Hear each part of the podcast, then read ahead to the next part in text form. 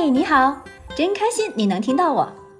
我们是一对爱自驾旅行的八零后夫妻，一个呢喜欢拍照，一个呢喜欢写文，一个痴迷开车自驾，一个永远愿意陪着他到处疯。珠峰这期节目啊，强烈建议大家到西瓜视频搜索“行走的盘子哥”来观看，一定让你不虚此行，仿佛自己也亲身经历了一样。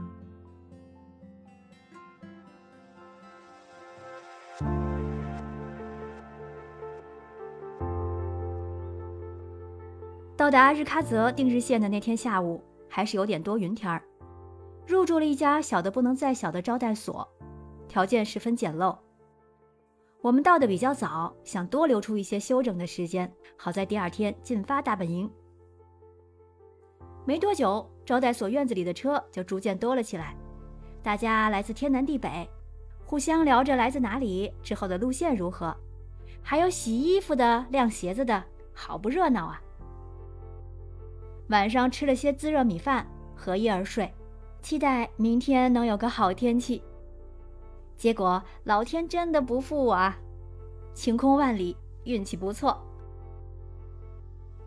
珠峰的天气好坏可是对体验程度起决定性作用的一关，记得去之前一定要看天气，但是也有一定的运气成分。一早在小旅馆经历了停电的插曲，小惊慌了一下。收拾妥当，到县城找了一家早餐铺，各自来了一碗清汤挂水的鸡蛋面。别说味道还是不错。开始正式进军珠峰大本营了。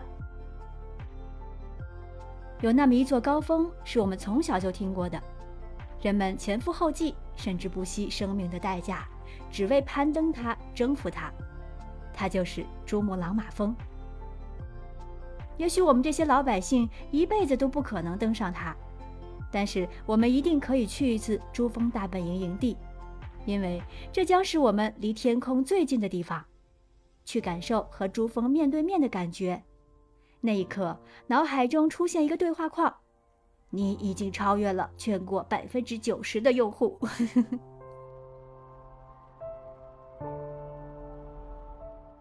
从定日县开往大本营的路非常好走，每隔一段距离就会出现一块深棕色的大路牌，提醒你距离珠峰大本营还有多少公里。每次看到，心里都会小激动一下。六月份的大本营天气很好，穿一件薄棉服足矣。开到珠穆朗玛峰国家公园门口买票，每人门票是一百六十元，自驾进入还要单收一个车子的费用，也是一百六十元。半路开到荣布寺是不允许开私家车上去的，需要再买大巴车票，是一百二十元每人。如果不想再上到荣布寺，可以不买大巴票了。所以，我们两个人一辆车加大巴车，一共是七百二十元。说实话，票价确实不低。来过的人呢，有人说是坑，有人说此生无憾。这本身就是一个仁者见仁的问题，只要自己觉得值就够了。买完大门票，首先自己开车先到大观景台。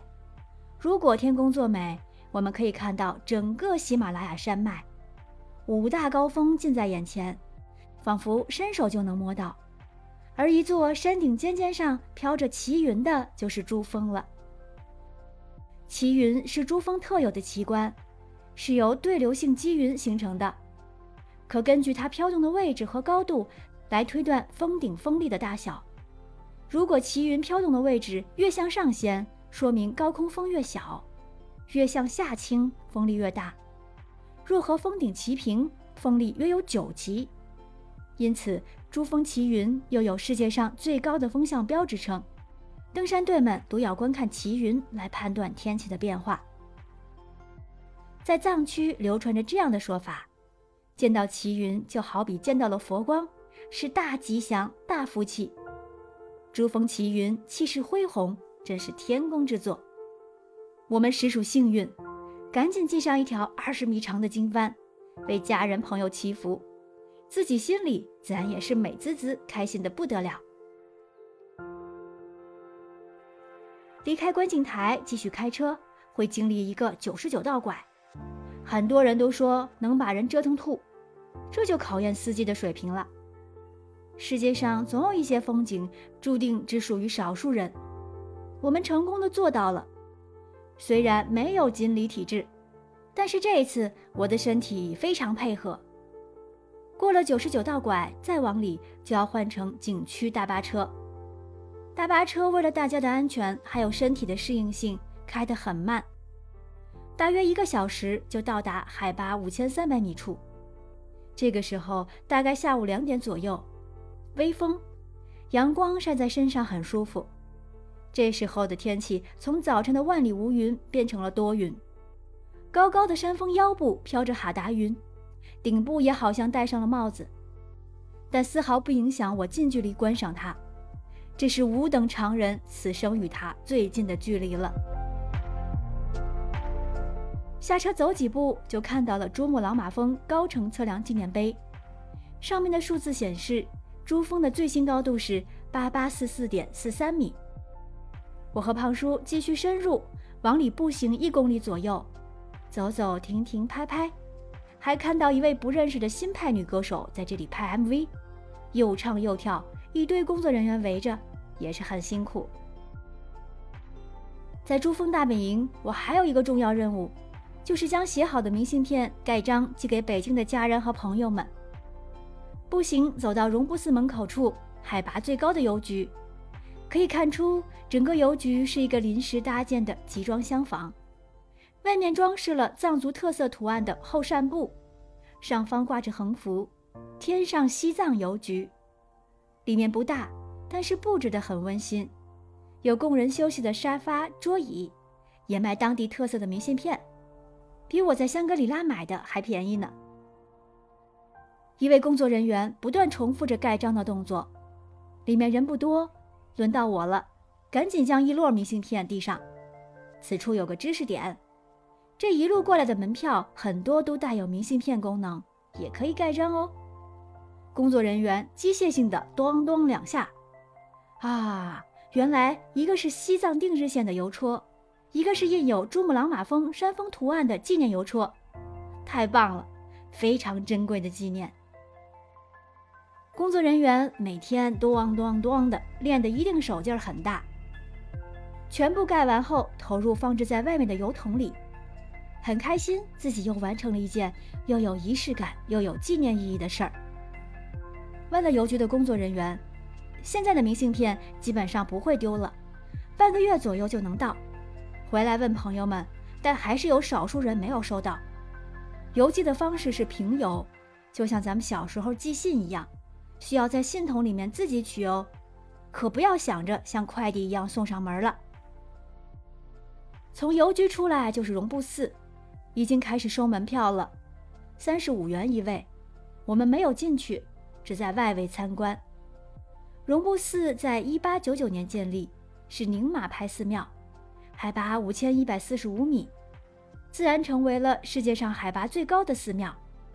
荣布寺门前平坦的水泥地，也通常是大家夜宿扎帐篷的地方。我们到的时间相对比较早，下午两点左右，还没有看到扎帐篷的游客。回程继续坐大巴，然后再开自己的车辆离开。最后给大家做几点提示吧。珠峰大本营海拔五千三百米，如果身体不适，记得带着氧气罐。第二，海拔高，天气多变，一定多带衣服，冷了就穿，热了就脱，感冒可不是闹着玩的。第三，门票确实不便宜，人与人的感受也不同，我就觉得很值得，而且是值得我一生回忆的美好记忆。如果不坐大巴，可以不买第二段的票。第四，我们没有选择晚上住在珠峰大本营，因为没有太多的露营经验，就不冒险了。如果你选择露营，一定带好吃的、喝的和保暖装备，还有照明设施。还有这一路我没有注意到厕所，但肯定是有的。晚上一定要结伴而行。第五，从买大门票开始，就有藏族同胞兜售当地纪念品。价格昂贵，砍价空间很大，而且售卖方式不是很让人喜欢，大家量力而行。离开珠峰大本营，就要往普兰县进发，开始我们的阿里中北线之旅了。